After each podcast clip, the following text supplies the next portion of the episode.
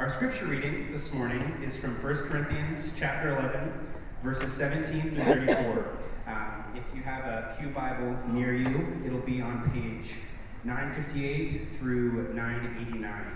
Um, and if you don't own a Bible, please take uh, the pew Bible you find as a gift from us. Hear the word of the Lord. But in the following instructions, I do not commend you, because when you came together, when you come together, it is not for the better, but for the worse.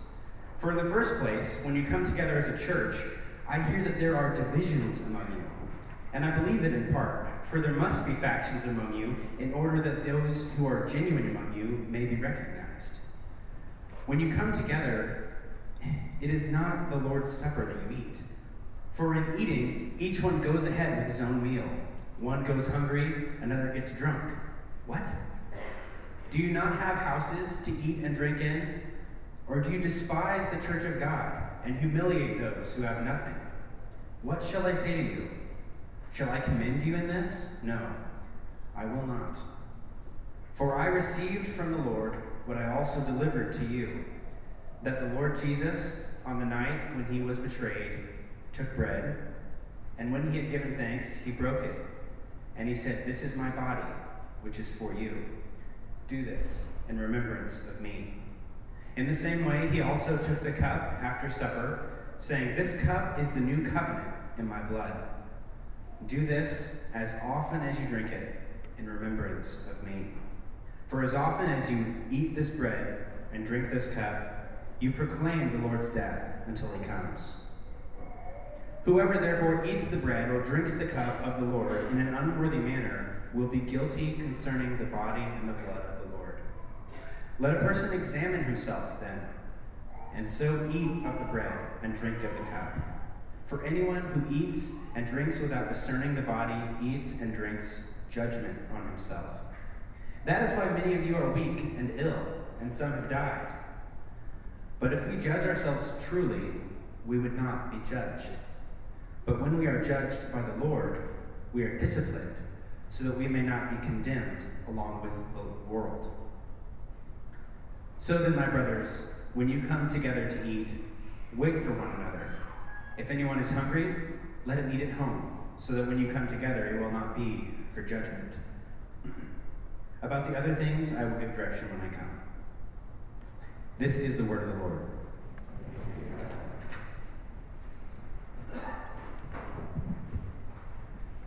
Thanks, Dave, for reading scripture this morning. And, um, again, it's a delight to have each one of you here, especially if you're here visiting uh, or here celebrating with us these child dedications. It's an extended special welcome to you. So glad that you've uh, chosen to be with us this morning, and uh, are looking forward to uh, this, looking at this text and this passage. And before we, we look at this text this morning, I want to just uh, pause and ask for God's help to read, understand, and obey uh, his word this morning. So, living God, help us to hear your holy word with open hearts, so that we may truly understand, and understanding that we may believe, and that we may believe, and in believing that we may follow in all faithfulness and obedience, seeking your honor and glory in all that we do. And we pray this in Jesus' name, by the power of the Holy Spirit. Amen. Well, as people, we live in a world of barriers. Neighborhood barriers, language barriers, racial and ethnic barriers, socioeconomic barriers. And barriers, they, they mark who's in and who's out. Who's in the know, who really gets it, and who isn't and who doesn't. And we can't help ourselves as people. We want to be on the in group. We want to be in the know. And actually, I think Tina Fey uh, captures this allure and power, this desire to be in the in-group incredibly in her, her film Mean Girls. And the film, if you've not seen it, tells the story of, of a high school girl who inadvertently finds herself caught up in, in the plastics, the, the most exclusive and popular clique at their North Shore High School in Chicago. And what Tina does such a great job of in this film is, is capturing the power of not only the desire to be in the, the it group, the, the, the in group, the most popular group, but the intense desire to be a part of any group, and, and the corresponding fear of being rejected.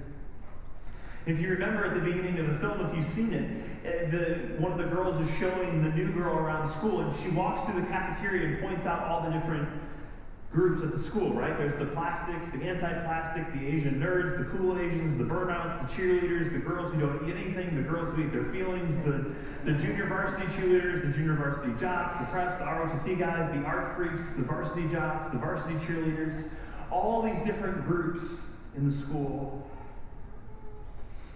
And what Tina Fey gets so powerfully and hilariously in this film is the same thing that C S Lewis touched on sixty years earlier in what he described as the inner ring phenomenon.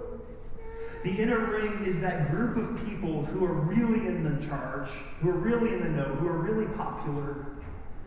And Lewis writes this in his address called The Inner Ring. He says, I believe that in all men's life, and he's talking about all people, in all people's lives, at certain periods, and in many lives, at all periods, between infancy and extreme old age, one of the most dominant elements is the desire to be inside the local ring and the terror of being left outside.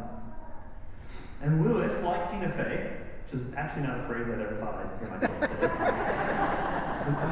and Lewis, like Tina Fey, notes that, that inner rings aren't just about being in the socially popular groups.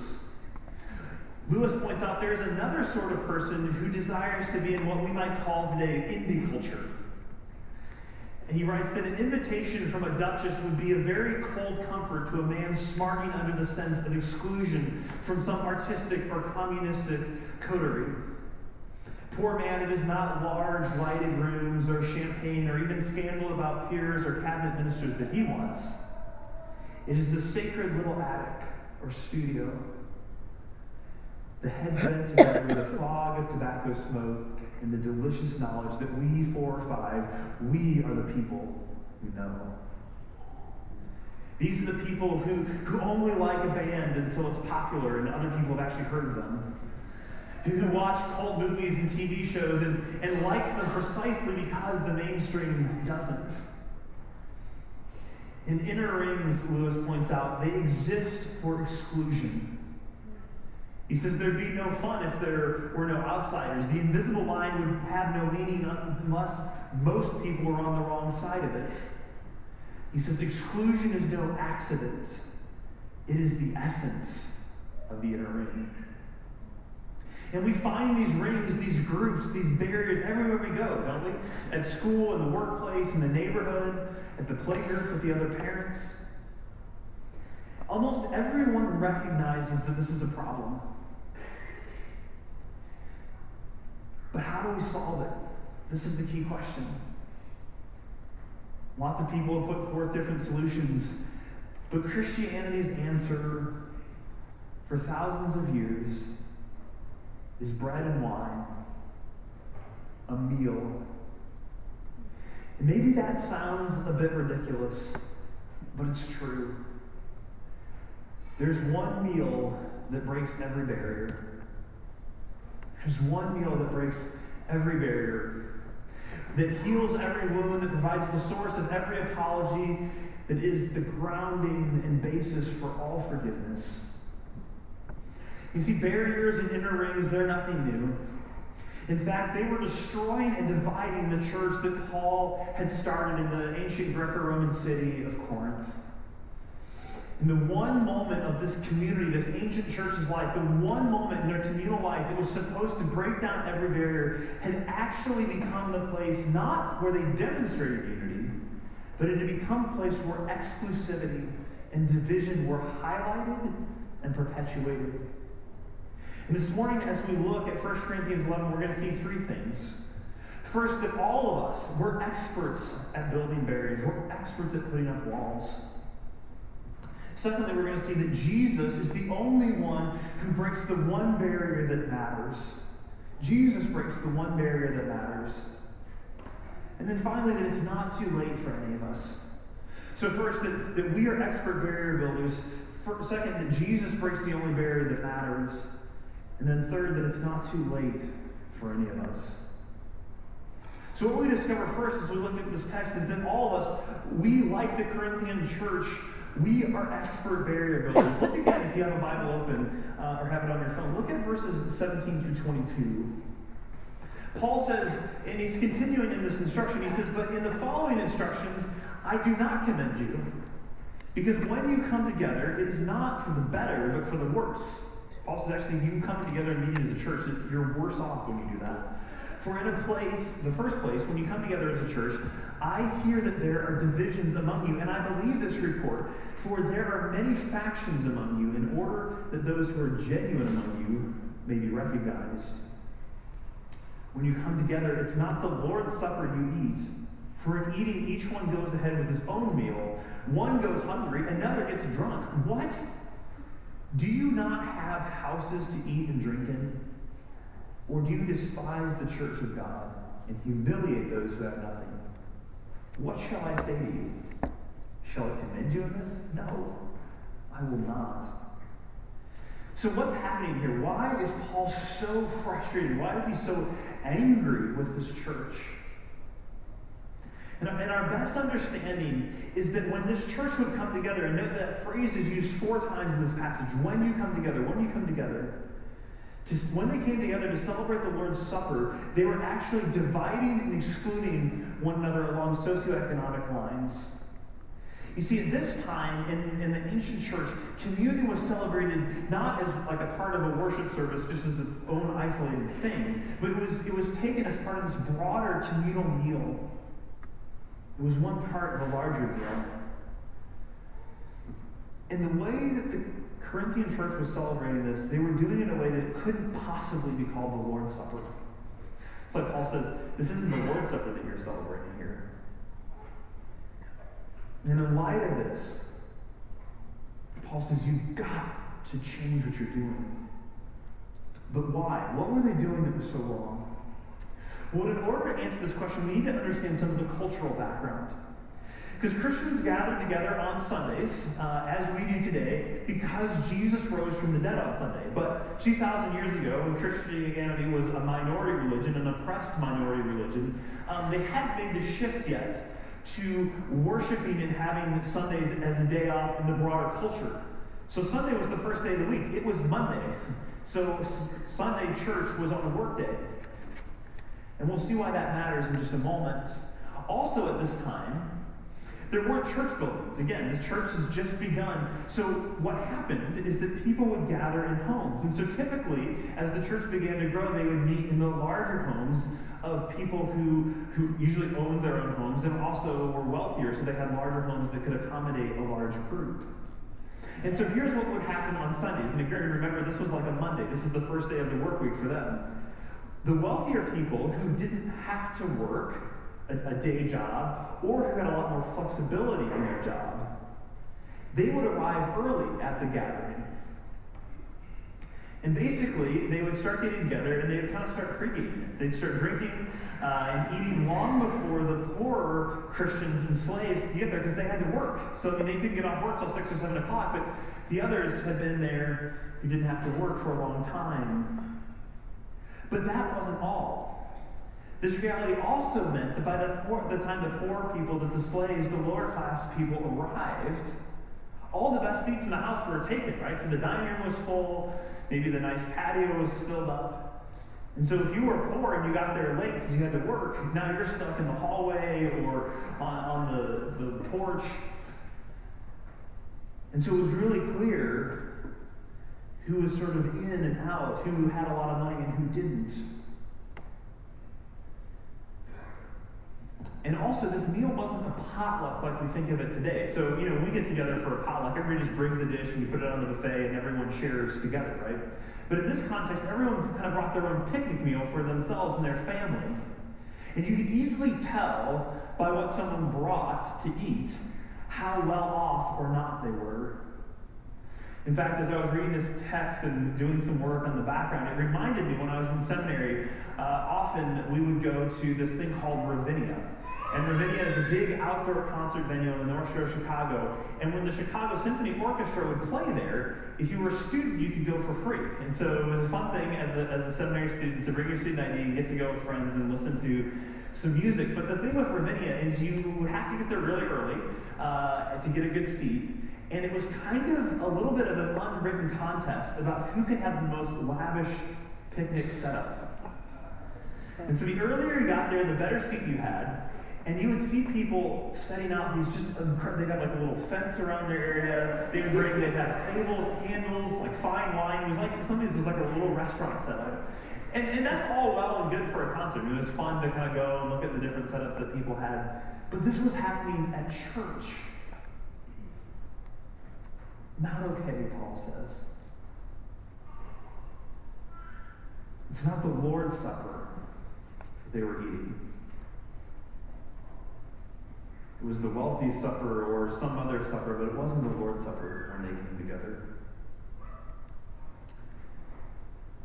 And I think this is the thing that was most powerful to me in looking at this.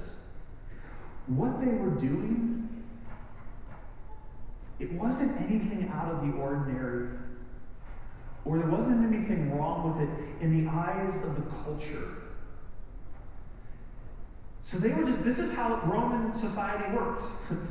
the, the wealthy upper classes ate here, uh, the lower poor classes ate there. So what they were doing was they were just following social convention. But the gospel calls us beyond normal status quo. The values of the culture were colliding with the wisdom of the cross. And commentator David Garland expresses this well, what Paul is concerned about. He says, Paul is intent on one thing, to uproot the Corinthians' meal from the poisonous soil of Greco-Roman conventions and replant it in the nourishing soil of Christ's loving sacrifice for others. The only question that Paul raises is this: does what is done proclaim the Lord's death, or does it advertise our selfishness? And again, the opportunity in this church was for division was rampant because the thing that most people had in common, the only thing that most people had in common in this church, was their Christianity. I mean, they came from very different social, political, economic, class backgrounds. And the same is true for us as a church today. We talk about this. The beautiful thing about the local church and the gospel is it brings together people who would never otherwise be together. And you see a great picture of this in, in Acts when Paul comes into Philippi, and he gets three different encounters where he sees a, a successful, wealthy businesswoman come to know Christ, and then a, a blue-collar jailer, and a woman, a slave girl who had been oppressed by demons and had been enslaved, and now all three of these people are in the same building worshiping together. No other reason would those three people have hung out together. But it also creates opportunity for division, and if you don't fight against it, it's just going to naturally happen because how society works.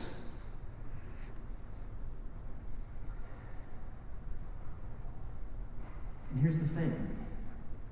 If it's within the realm of our, our fallen, broken human nature to make the Lord's Supper a place of division and one-upwardship and, and self-centeredness, it means our potential for, for terrible things is really pretty remarkable. And why is this? Because ever since the separation from God in the garden, we are in a place of having to get our identity, our sense of, of being okay, our sense of meaning from something other than God. And so where do we turn to get that sense of, of this is who I am, this is how I belong, this is what I do to feel secure? Well, we, we turn to our group, to our political affinity, to our family, to our inner ring, whatever that might be. And as Lewis says, inner rings are necessarily exclusive. So where are your inner rings? Where are your barriers? And, and notice I didn't frame that question in terms of reflect and ask yourself if you have barriers, but rather where are they? We all have them, don't we? I mean, who would you most struggle to eat with here? And think both individual and collective, not just a person you don't like, but what kind of person? Particular people, groups of people, types of people. Who do you tend to avoid? Another way of getting that is at this is, is who is they for you? When you talk about they or them, who are those, who are those people? I mean, even if they're fellow believers, who are who are they? I mean, it could be people who are different political persuasion from you. It could be people who different socioeconomic status than you, different school than you go to. Who are who are they? Uh, another way of getting at this is, is what is the filter that you use when, when you get an invitation, right? We're all busy, we all have lots of stuff in our calendar, and so someone invites you to do something. What is kind of the grid that you, you run through? If it's somebody's going to give me tickets to go to the Royals game with them, and maybe I can make that work on my calendar. But what if it's kind of that awkward person asking you to come to a barbecue at their house? It's like, well, looks like it's going to be a pretty busy day. I've got some stuff I need to do. And again, we're all busy, right? We have to make choices on our calendar. But what's the motivation behind those choices? Another way is to do this is whose opinion do we take seriously? And whose opinion do we just kind of dismiss out of hand? Where are those barriers? And, and, and what about the systemic barriers? The society says these barriers are okay, they're normal, they're, they're fine, it's just the way things are. But remember, we're called to something better than normal, than the way things are in the status quo. So how do we overcome these things? How do we break through these barriers? And the answer, like we said from the very beginning, the answer is a meal. As crazy as it seems, the answer is a meal. Jesus breaks the only barrier that truly matters, and communion, the Lord's Supper, bears witness to the reality that this barrier has been broken. Or at least that it bears witness to that fact when it's celebrated as the Lord's Supper, when it's truly being celebrated as the Lord's Supper. Look at what Paul says here when he continues to write verses twenty-three through twenty-six. He says, "For I received from the Lord what I also delivered to you, that the Lord Jesus, on the night when he was betrayed, took bread, and when he had given thanks, he broke it. And he said, 'This is my body, which is for you. Do this in remembrance of me.' In the same way, he also took the cup, and after supper, saying, 'This cup is the new covenant in my blood. Do this as often as you drink of it, in remembrance of me. For as often as you eat this bread and drink this cup, you proclaim the Lord's death until he comes.'" Now, Paul is quoting Jesus here, and he's alluding to the Lord's Supper, the final meal that Jesus ate with his disciples before he was crucified. And just before Jesus left his disciples, one of the things that he taught them was to eat this meal, to celebrate this meal together. And where the Lord's Supper comes from is, is the Passover meal. So it's rooted deeply in the Jewish Passover ceremony.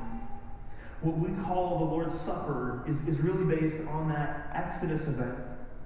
You see, in the book of Exodus, the final plague of the ten plagues that God sends on Egypt was the plague of the firstborn. And God said, "Take a lamb and sacrifice it.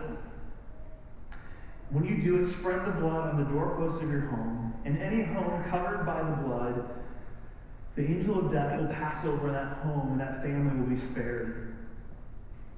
Now, many of us here are somewhat familiar with that story, uh, that Passover story, um, whether it's from film or movies, but we often fail to grasp the radical social, cultural, religious statement that's being made in the act of the Passover. Because on that night in Egypt, it didn't matter if you were Jew or Gentile, if you were slave or free, man or woman, rich or poor, young or old. That night in Egypt, you either lost a lamb or you lost a son. All the things that we define ourselves around, the barriers we create, the identities we build, the accomplishments we achieve, the Passover undoes them all. We are all spiritually the same. We are under the judgment of God, if not our blood, then the blood of a substitute on our behalf. There's only one barrier that matters. You see, Jesus, during his ministry, he confronted almost every barrier in the ancient world. He empowered women, he loved sinners, he created for, and created and cared for and lifted up the poor and the oppressed, he healed the sick and the unclean, he ministered to Jews and to Romans, to Gentiles, he talked with prostitutes, he ate with tax collectors, he dismissed almost every conceivable social barrier possible, except for one. The barrier between a holy God and sinful humanity. And that may sound shocking to you, but the Bible teaches that our fundamental, universal human problem is that there is a barrier between us and the one who made us, between God and us. And on the night that Jesus was betrayed, he took bread, he took wine, and he said, "Tonight I will break the barrier between you and God.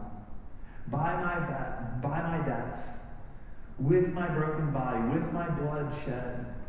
He says, "I am the true Passover lamb who takes away the sin of the world."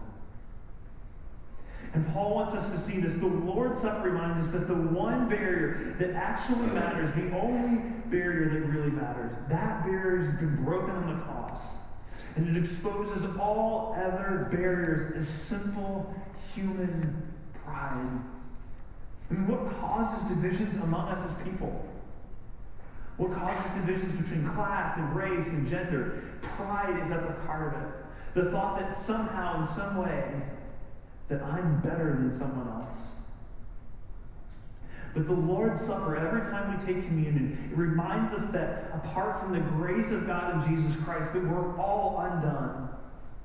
There's nothing that you or that I can do, nothing that we have, nothing that we have done or done, haven't done that can save us. And that's why Paul says, how can you dare to take the Lord's Supper when there are divisions and barriers among you? How can you let that meal be a place that, that points out division and separation? He says in verse twenty-seven, "Whoever therefore eats the bread or drinks the cup of the Lord in an unworthy manner will be guilty concerning the body and blood of the Lord." Paul is saying that when you take communion and there's divisions among you, it's like crucifying the Lord all over again. You're trampling on the gift of free grace as if you don't, you're saying that this doesn't really matter, that this body, blood stuff, it, it doesn't really matter because my primary identity is with my group, with my inner ring. The Lord's Supper breaks the only barrier that matters. So remember what's already been broken on your behalf. Jesus says, remember when you eat and when you drink. So we don't just eat and drink in the act of celebrating communion, we remember. But remembering, the kind of remembering that Jesus and Paul are talking about, that kind of remembering, it's more than just calling to mind. So we're just kind of bringing up facts and remembering that those facts are true. It's the act of making those truths, those facts, making them realities new and fresh again in that moment. This is what the Passover did for God's people in the Old Testament, and it's what it does for us as God's people today in the Lord's Supper. Listen to how um, Leonard Vanderzee explains this in, in a fantastic book called Christ's Baptism and the Lord's Supper. He says the Passover rituals were not merely recalling an event. They were a representation, making the present, making present the past, which can never remain merely past, but becomes effective in the present. When the Israelites remember the Exodus, they are participating in it. And so when we remember Jesus is in the Lord's Supper, it is more than a recollection of events of the night that he was betrayed or what he did on the cross. It is a remembrance by participation. Remembrance means I participate in his death and resurrection as I receive the bread and wine. Remembering is more than recalling. It's the difference between reading about the Civil War in a history book and being a Civil War reenactor.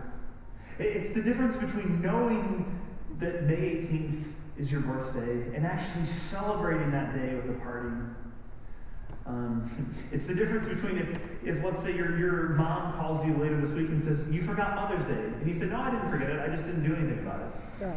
I mean, would that be a helpful response? You can remember something in a cognitive way, right? And not actually celebrate it or enter into it. Remembering is active. It, it responds to the truth as it recalled. It participates in the Lord's Supper emotionally, psychologically, spiritually. So when we stand in a line to receive communion, we aren't simply remembering what Jesus did. We're remembering why he had to do it and our identity with him in it. We remember in the communion line that we were so bad off, that we were so broken, that, that this is what it took to rescue us. Jesus dying, his body being broken, his blood being poured out. You see, there, there is no pride in the communion line. There's no pride in the communion line. It's the spiritual refugee line every time. I mean, think about what it is to be a refugee. When you when you read in the news about the, just the terrible situation in Syria, so many refugees in, in Iraq and other places. In a war-ravaged country, when you find yourself as a refugee, it doesn't matter what you did before. It doesn't matter if you were a doctor or a day laborer, a street cleaner or a lawyer. Everyone's on equal footing in the food line. Everyone is, is equally dependent, equally in need. There's no pride in the communion line. Every one of us is dependent. Every one of us is in need. But there's also no despair in the communion line. There can't be. There can't be. Because communion isn't for squeaky, clean people who never do anything wrong and come to pat themselves on the back. No. Communion is the place where dirt-covered sinners come again and again and again to know afresh that all of their sins have been washed away. The old hymn puts it, foul I to the fountain fly, wash me, Savior, or I die. At the Lord's table, pride is crushed and hope rises again and again, week after week after week. It's powerful stuff. But there's a subtle danger in the church that with a message like this, and I know that I feel it, and, and if you're new this morning, maybe this is a lot of new content. You think, wow, I, I didn't understand this before. This is a lot of new information. This is great. But if you've been a Christian for a while, if you've been coming to church, or if you were raised in the church, there's probably nothing that I've said this morning that's, that's brand new for you. And that was actually true for the Corinthians as well. Remember what Paul says in verse twenty-three, what I received from what I already delivered to you. Paul said, I'm not telling you anything new. But he said, you didn't pay attention. You didn't take it seriously. You're not really living into it. And that's why he says this. Look at verse twenty-seven. He says, whenever or whoever therefore eats the bread or drinks the cup of the Lord in an unworthy manner will be guilty concerning the body and the blood of the Lord. Let a person examine himself then, and so eat the bread and drink of the cup. Whoever eats and drinks without discerning the body eats and drinks judgment on himself. That's why many of you are weak and ill, and some have died. But if we judge ourselves truly, we would not be judged. But when we are judged by the Lord, we are disciplined, so that we may not be condemned along with the world. So is Paul saying to them that, that some of you are dying because you didn't listen to me? I mean, maybe, I mean, how about that for generating kind of interest in the sermon? Yeah? yeah? Maybe I should try that sometime. Listen up or die. but, but that's not what Paul is saying. And, and I don't even think he's saying to us here this morning that if you abuse the Lord's Supper ever, that God's going to take your life like that. But he is saying that God may use hard things like sickness, even death in the community to wake us up spiritually. And that's what God's discipline is. It's a warning. It's a reminder of what is really important. And warnings are scary. But they also are a reminder that it's not too late. The fact that we're still hearing the, re- the reminder, the warning, tells us that it's not too late to take it seriously, to pay attention, to live into this act as we ought. God has not given up on us yet. And God uses the regular practice of communion to wake us up, to remind us of who we are and what we have in the gospel. So how do we do that well? Well, there's kind of two practical steps, two practical takeaways from this text. First, Paul says, examine yourself. Examine yourself. Which is another way of saying repent. Repent of your bitterness towards others before you take communion. Uh, we don't just practice the Lord's Supper here every week because John just doesn't want to pick out more songs. We do it because we constantly need repentance and the gospel reminding us of forgiveness. To examine ourselves, to ask God for his grace afresh each week, each moment. This is an opportunity for that. As a community gathered, sure, we pray and ask God to forgive us and confess our sins individually on a regular basis in our lives, but there's something unique about together as a community coming together at the table and uniting, remembering what brings us together is the gospel. So examine yourself. Second, discern the body. That's what Paul says in verse twenty-nine. He means remember the community. Practice unity. Don't just desire unity. Don't just talk about unity. Everybody wants unity. Paul's saying practice. Discern the body. Go and find the person in church who you're angry at, that you must reconcile with, that you're bitter towards. And for somebody here this morning, that actually might mean making a phone call to someone you used to go to church with. Because in our cultural context, it's easy if you have a problem with someone in church just to leave and go down the street somewhere else. Doesn't mean you have to go back to that church, but there might be a relationship that needs to be made right. Maybe you can't do that action that you need to right now this morning, but make a commitment this morning to do that. Plan to do it. Write it down before you take the bread and the cup. Commit to making it right. Or, or don't take it at all. And instead, pray and ask God for his help. That's okay. And none of us has to take communion when it's offered. It's a place of, of forgiveness and hope and repentance, yes, and we all ought to be desiring those things each week. But if you're just a person, I just, I'm not ready yet. I don't know if I, I feel like I need to do something first. It's okay not to, not to receive. There's nothing magical about communion. Sometimes the best thing you can do is to be honest with yourself and know that you're not in a good position to take it. That's what this time is for, to discern the body, to examine yourself. Whatever we do, we can't wait to make it right. Don't wait to make it right. Unity in the church, breaking down barriers, is never something we should wait for, put off, or ignore. As James K. Smith puts it, he says, in a broken and fragmented world, the church is called to be the first fruits of a new creation by embodying a reconciled community. And the way that we begin to learn that reconciliation is at the communion table. The habits and practices of examination and reconciliation that are part of the Eucharist, part of the Lord's Supper. I love this language. Are like training wheels meant to let us try out forgiveness and reconciliation. This meal breaks barriers if we'll let it, if we take it seriously. Because when we take it seriously, we remember that together as a community, we remember that God did not hold a grudge against us. And he absolutely had every right and reason to hold a grudge against us. But he didn't. God didn't wait to reconcile with us. He didn't wait for us to be in a place of, of, of repentance. It says in, in Ephesians that while we were still enemies, Christ died for us. While we were still enemies, while we were still off, God came after us. He loved us first while we were still angry at him. You see, and Jesus himself breaks every inner ring